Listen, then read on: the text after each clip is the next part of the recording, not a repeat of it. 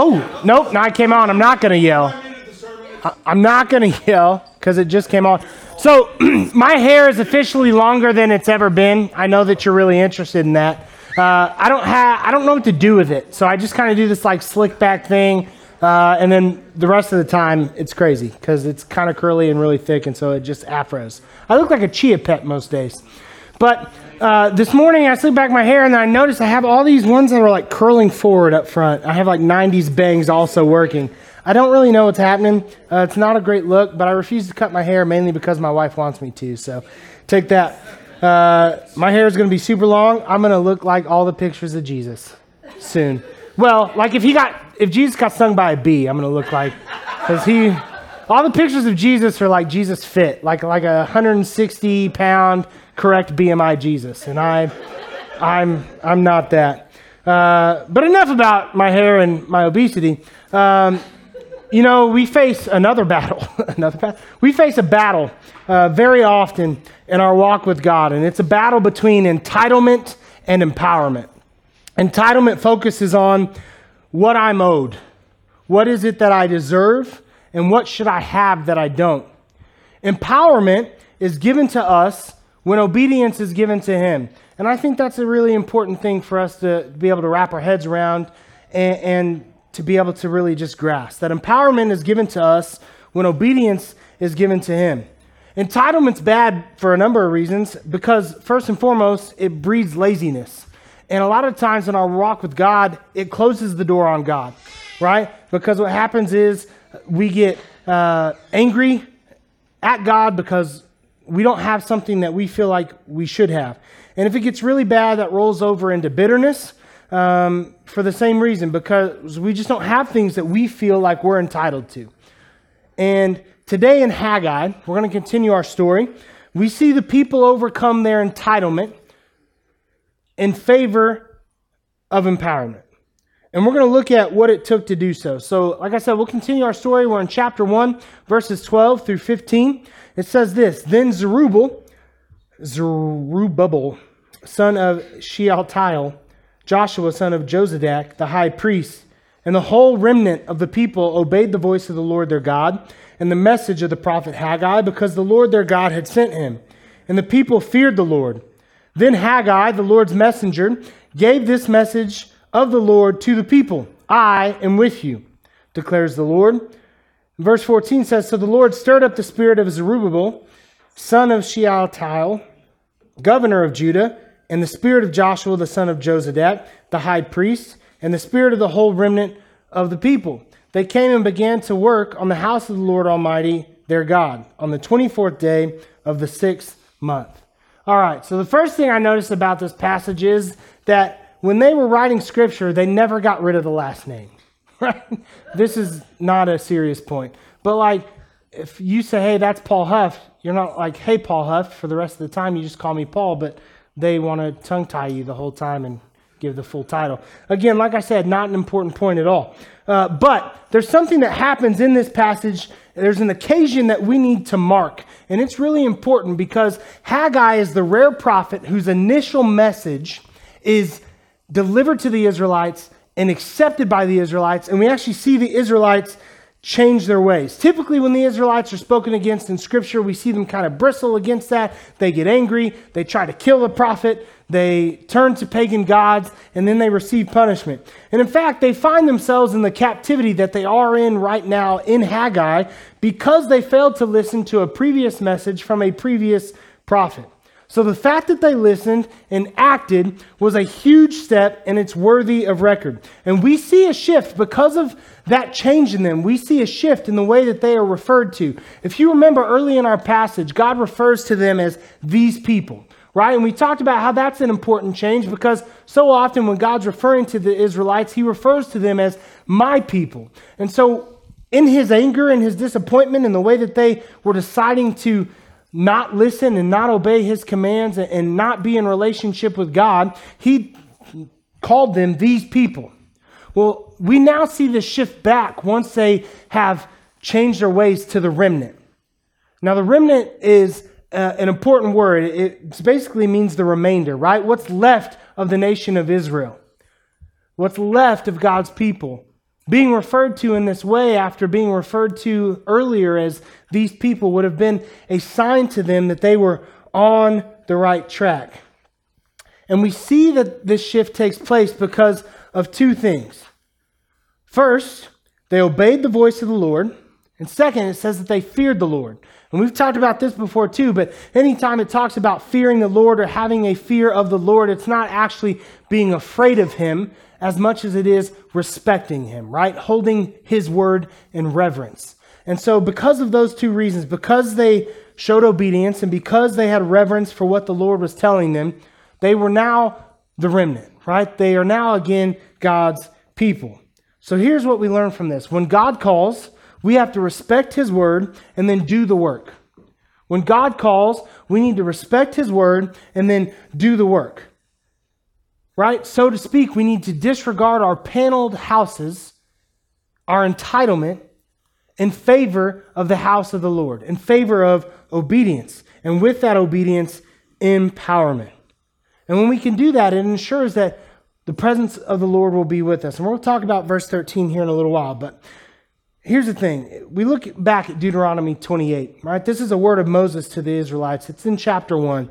And this would have been uh, the Israelites' Bible, right? Like, so the way that we look at the Bible is the way that they would have looked at Deuteronomy in a lot of ways and, and other collection of books back in the day. But this would have been their scripture, and they would have known this. Back to Deuteronomy 28 1, it says, If you fully obey the Lord your God and carefully follow all the commands I give you today, the Lord your God will set you high above all the nations of the earth. Now, again, this is a word of Moses to the Israelites, and that word is very much applicable to today, just like it was applicable when it was originally stated, just as it was applicable to the Israelites in Haggai. And it also, if you read that chapter, Deuteronomy 28, if you ever feel like it, there, there's a list of blessings that's followed. talks about how they'll have blessed wombs and blessed barns and blessed efforts and blessed bread. Basically, they're going to multiply. You'll multiply in people, you'll multiply in crops, you'll multiply in the food on your table, you'll multiply in your successes. You're going to be blessed when you find yourself living in accordance to the word of the Lord. Not just scripture, but with the different things that he has called us to do in our lives. This is obedience. This is empowerment to experience plenty. But we've already seen the opposite because if we go back to our first week, Haggai uh, 1 6 and verse 9, it says, You've planted much, but you've harvested little. You eat, but you never have enough. You drink, but never have your fill. You put on clothes, but you are not warm. You earn wages only to put them in a purse with holes in it. And then verse 9 goes on to say, You expected much, but it turned out to be little. So in Deuteronomy 28, what we get is obedience and empowerment. When you follow the will of the Lord, when you put Him first, He will place you high above all others. He will not let you fail. You will find success you will find plenty. Now, that may require you to change your definition of success. That may require you to change your definition of plenty. But you will find those things. And if Deuteronomy 28 is where we see empowerment and obedience, then Haggai 1 6 and 9 show us entitlement. So, why would somebody ever choose entitlement over obedience? Why would somebody ever choose not having enough, putting their wages in a purse with holes in it, never feeling warm when they're clothed? Why would they choose that life instead of the blessed wombs, blessed barns, blessed efforts, blessed tables, right? Why would you choose that one and the other? Here's why. Because sometimes obedience requires us to give up what we feel entitled to. And there's the battle. There's the battle we have in our Christian walk. There's the battle we, that rages within inside of us. What is it that I want versus what is it that God wants? And those two things don't always line up. And when they don't line up, it's our job to trim the fat of what we want so that we align with what it is that God wants from us. But it's really difficult because we're sinful creatures. And innately, a lot of us, all of us, are selfish creatures. You may be thinking to yourself, I'm not that way. But if you're choosing what you want over what God wants, And the fact of the matter is, that definition describes you. Sometimes obedience requires us to give up what we feel entitled to. And what the remnant had to give up, what they were being asked to give up by God, what they were being told to give up by Haggai in order to be back in right standing with Him, and what we need to be giving up, what we're asked to give up, are so often the same thing comfort. Comfort. How many of you would say, I love comfort? Right? Like, I love comfort. I love comfortable clothes, right? If I can wear stretchy pants, I'm wearing them. Even my jeans are stretchy. I'm telling you, it would like surprise you how far they flex, right? I go to Thanksgiving, I'm in a sweatsuit. Everybody else dresses up nice. I need room to expand, right? I love comfort. I like comfortable couches. I like comfortable cars. Uh, I don't fit in little tiny things. And if I do, I'm going to fall out of it when it's time to get out and not be able to stand up, right? But I love comfort in all areas. I like to have enough money. I don't need to be rich, but I like to have enough money to not struggle, to pay for food when I need food and to cover all my bills. Like, I love comfort. Chances are you love comfort as well, but sometimes we're called to give up that comfort. For the Israelites in Haggai, what had happened, and David went over this a little bit last week, but what had happened is they originally, when they got into captivity, they were obeying the word of the Lord. He had called them to rebuild the temple, and so they laid the foundation for the temple. But once that foundation was laid, if you remember, David talked about how they started to face opposition, and people were attacking them, and people didn't want them to finish the temple. And, the king listened to those people who, who said, This will be bad. This will be bad for us. The Israelites will try to take over. If you let them build this temple, it's not going to go well. And so they started to face all this outside pressure, even though they had already been okayed to build this temple. And they got uncomfortable. And once they got uncomfortable, they said, Oh, we're done. We're not going to do this anymore. And so they shifted their focus from the house of the Lord to their paneled homes. And they went from God's people, the remnant, to these people. They didn't want to have to be uncomfortable. And, and if you're honest with yourselves, a lot of the times in life, when you have not chosen or made the choice to do what it is that God has called you to do, you made that choice because following God made you uncomfortable. You weren't confident enough in Him or it or yourself but you were uncomfortable. Maybe it spoke out against the way that you want to live your life, or the job that you want to have, or the dream that you had as a child, and you just don't like that. But here's the thing when we find ourselves in a situation where we have screwed up, where we have made the wrong decision, it's never too late to reverse course. It's never too late to say, Well, I've I know I made the wrong choice, but I've been going down this wrong path for so long, I'm kind of stuck in it, and that's what I'm going to do. Okay, what we have to do as Christians and as people is recognize where you made an error and correct because it's not too late. And why do I say that? How do I know that? Because if we look at our story, if we continue our story in the passage that we read, the foundation was built, they stopped building, but 16 years later, the foundation laid there for 16 years. 16 years later, they recognized their error and they began to build the temple. And with their obedience came empowerment. As verse 13 tells us, God was with them. And here's the truth something that I know is absolutely true, something I know you've heard me say, and honestly, something you've probably heard other people say in your Christian walk as well. But here's an absolute truth that we have to believe in order to overcome our entitlement to comfort. That God doesn't just call those who are equipped for a job, but God will equip the called. So if He's calling you to do something, and in your mind you say, This is not my strong suit, He will equip you. Look at Moses. When he called Moses to lead the Israelites out of Egypt, Moses said, I'm not a good public speaker.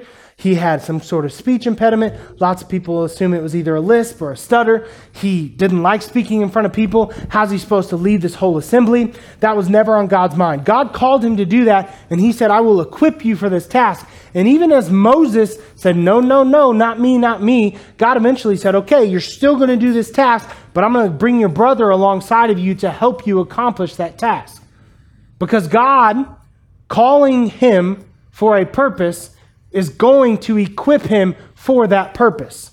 And it's true for you and me as well. If God calls you to do something, he will equip you to accomplish that purpose. And not just that, if you are obedient, you will find empowerment and He will walk alongside you in your effort to ensure that you accomplish the task. Success in life for the Christian is not money, houses, and fame. It's following the will of God. Sometimes it will take you to the money and the houses and the fame. But sometimes it'll take you to the studio apartment where you're struggling to feed yourself all the time. But if you're aligned with the will of God, then you can consider yourself a success. Not only will He empower us, but He will be present with us. Romans 8:31 says, "What then shall we say in response to these things? If God is for us, who can be against us?" I plucked that out of context, but frankly, guys, we don't even need the context for this because here is the truth. If God is for us, who can stand against us? Who can be against us? It's a rhetorical question that he asks because the answer is no one. You dummies. I don't know if you dummies was part of it, but the answer is definitely no one right? It's a rhetorical question. If God is for you, who can stand against you? Absolutely nothing. Huh. All right. This is what adult ADHD looks like. And I really apologize. Sometimes things happen and my filter doesn't catch them and they come out. But here, it's funny how quickly we forget that. It's funny how quickly the Israelites in Haggai forget that. They build the foundation, they're following the will of God, they know the history of the Israelites. They know about the walls of Jericho come tumbling down. They know about how when God is with them, nothing is able to stand against. But they get uncomfortable, they face some opposition, and they're done. Maybe you find yourself in those shoes. I want to shift just a little bit for the last few minutes of our sermon because I want to talk about Crosspoint and where I feel Crosspoint is as a church and where I feel God is in his standing with Crosspoint. So, for the first few years of my residency as your pastor, that's a weird way to term it, I feel like we've been smoothing some cracks, right? Trying to, to firm up our foundation. We're, we worked really hard to get our finances right. We've worked really hard to make sure that we have a strong children's department, which Chelsea has done an amazing job with and solidified that in a lot of ways. Like when I have a three year old coming home and answering questions about my sermon by using scripture, like I would love to say it was me that did that, but it wasn't. She learned that here. Where'd you learn that? Miss Chelsea. What she told me. Okay, cool. Right, we worked really hard to make sure that that's solid. We've worked hard to, to build a youth program again because we didn't have one. And guys, I'm going to be honest with you, I don't think that you can find great success as a church without it. And Chase and Allie have built off of the foundation that Clay helped us build, and they're doing a really good job, and they've been really passionate, and they, they love our kids. And if you don't know them, two things I know about them they love prayer, and they love the Word of God. The, those are just two of many things I know about them. But those two things right there are going to carry us a, a really long way as a church and as a youth program. And we, we've just we started to smooth those cracks. We had a, I'm going to be honest with you, when I first took over, I felt like we had a lot of divisions. There was a lot of cliques, and there were like, pe- people didn't cross rows, right? Like you had your row, and you stayed in your row, and you were friends with the people in your row. But if you weren't in your row or your section of the seats, like we didn't really have some crossover. But that's what part of the reason why we did the gathering, right? To try to break down some of those walls. And we've seen people who wouldn't have previously mingled get to mingle and, and come together. And that's one of the reasons why we push the gathering so much is because we've seen what it's done for our church and the relationships. It's built a family. It's took us from a bunch of individuals and made us a, a family. And we want you to be a part of that family too. And so that's why we're trying to give you that tool to use to, to get engaged in, and I know the hours make it hard, but we've, we've built this foundation. We built, uh, I should say, on top of the foundation that was already here, and we've smoothed out some of the things that we thought were cracks, and we're working really hard to have everything that's foundational in place. And I feel like we still got a, a couple things to do as elders that we're working on, but we're there. We're there. And so, as your pastor and as an elder and as part of the leadership team, the question has been what's next? What's next? And God has laid on our heart, a lot of our hearts. We talked about last week, and the leadership team is going to meet today and talk about it, but has laid on our hearts the word growth. Growth. And it's really, I'm going to be honest with you, it's slightly intimidating for me to stand up here and tell you about this in January because if December comes and we haven't seen growth, I'll be frank, I'm going to feel a little bit like a failure. I know it's not all on me, but I'm just this is me laying it all out and being honest, okay? But growth has been laid on our hearts. We have this foundation, so to speak. Now it's time to raise the walls. Now it's time to put the roof on. God is stirring. He's moving today. He has been moving for a while. And we are at a place where I believe that it's time to answer that call. I think that we are at a place where God is putting growth on so many of our hearts because we are ready for it. The call is there, but it's going to take us answering it, and it's going to take us doing the work in order for us to be fruitful. But I know that if we will be obedient, obedient, if we will be obedient, then we will experience empowerment. And this thing that God is calling us to as a church, He will see to fruition. But it can't just be me. It can't just be Chelsea. It can't just be Chase and Allie or Jake or Phil. It can't just be those that are paid by the church or those that find themselves in the leadership team. It's got to be all of us. How do we continue to grow spiritually? Yes. But frankly, how do we as a church grow in number? How do we put more hind ends in the seats? How do we get people in our building that need God and need community? And how can we offer those two things to them?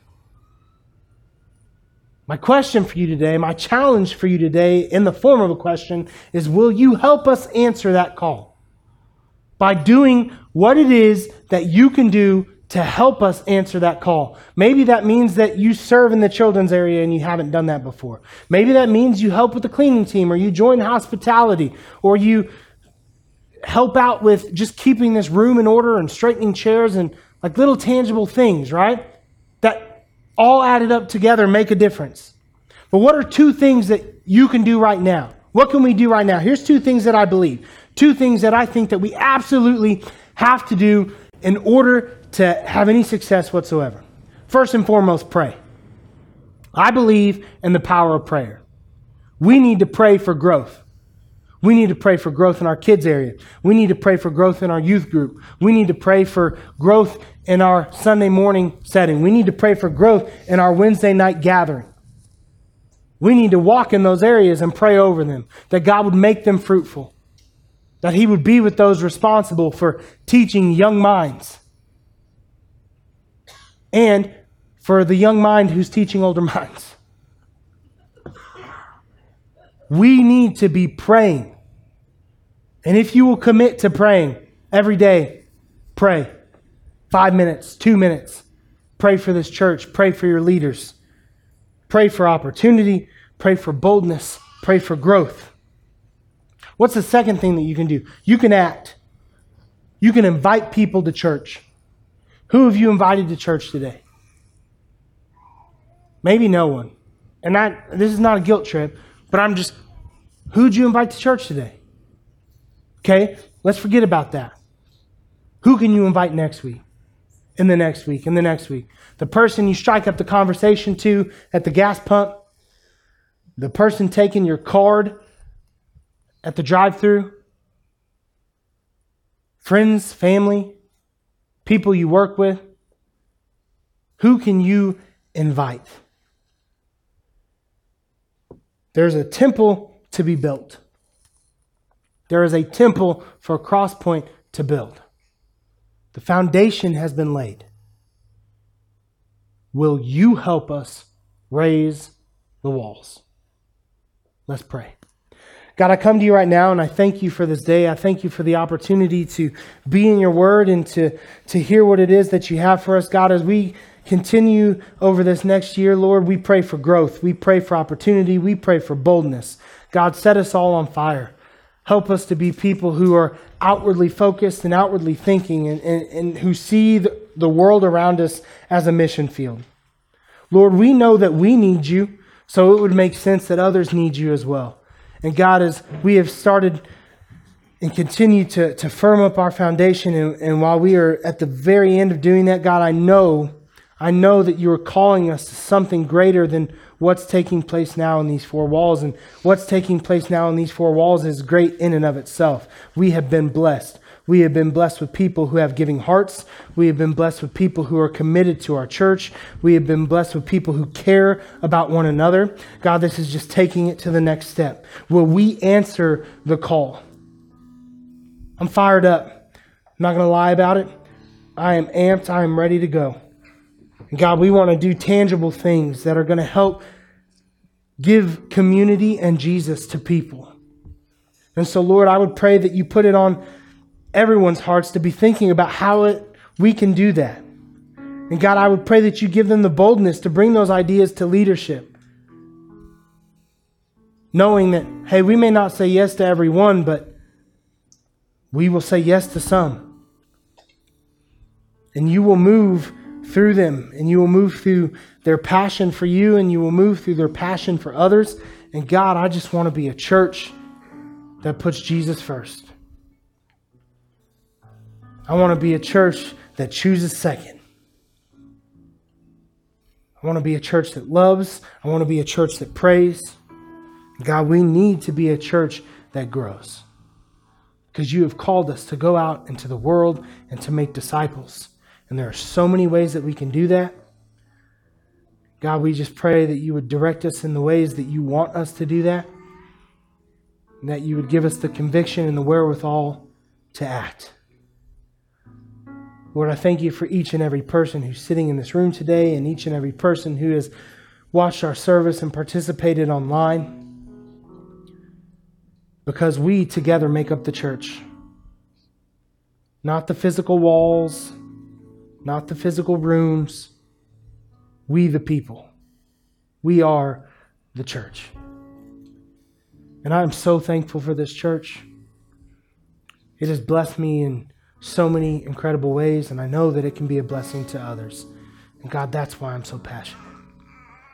That's why I feel like I'm on fire right now because I want to see your kingdom grow. And I know that the people in this room are capable of coming alongside you and participating in that work. God, give us a hunger for obedience a hunger for empowerment. We ask these things in Jesus' wonderful name. Amen. I'm going to be standing right down here. I'm going to turn my mic off. If you need to pray, come pray with me, please. No matter what it's about. I would love to pray with you. I would be honored to pray with you. If you don't want to pray with me, maybe grab somebody else or even use our, our stage here as an altar we would love for you to do that as well. If you don't have a relationship with Jesus, but you want a relationship with Jesus, the first thing I'll tell you is that's the best decision that you could ever possibly make. Firmly believe that with my whole being. The second thing I would tell you is don't hesitate. Don't wait. There's no reason to wait. Today is the day. Maybe you need to talk about baptism. Maybe you want to talk about becoming a member of this church. Maybe you have some ideas about how we can help fill this place up and bring community to a world that needs it. Otherwise, stand with us right now and just pour out an offering of worship to the Lord.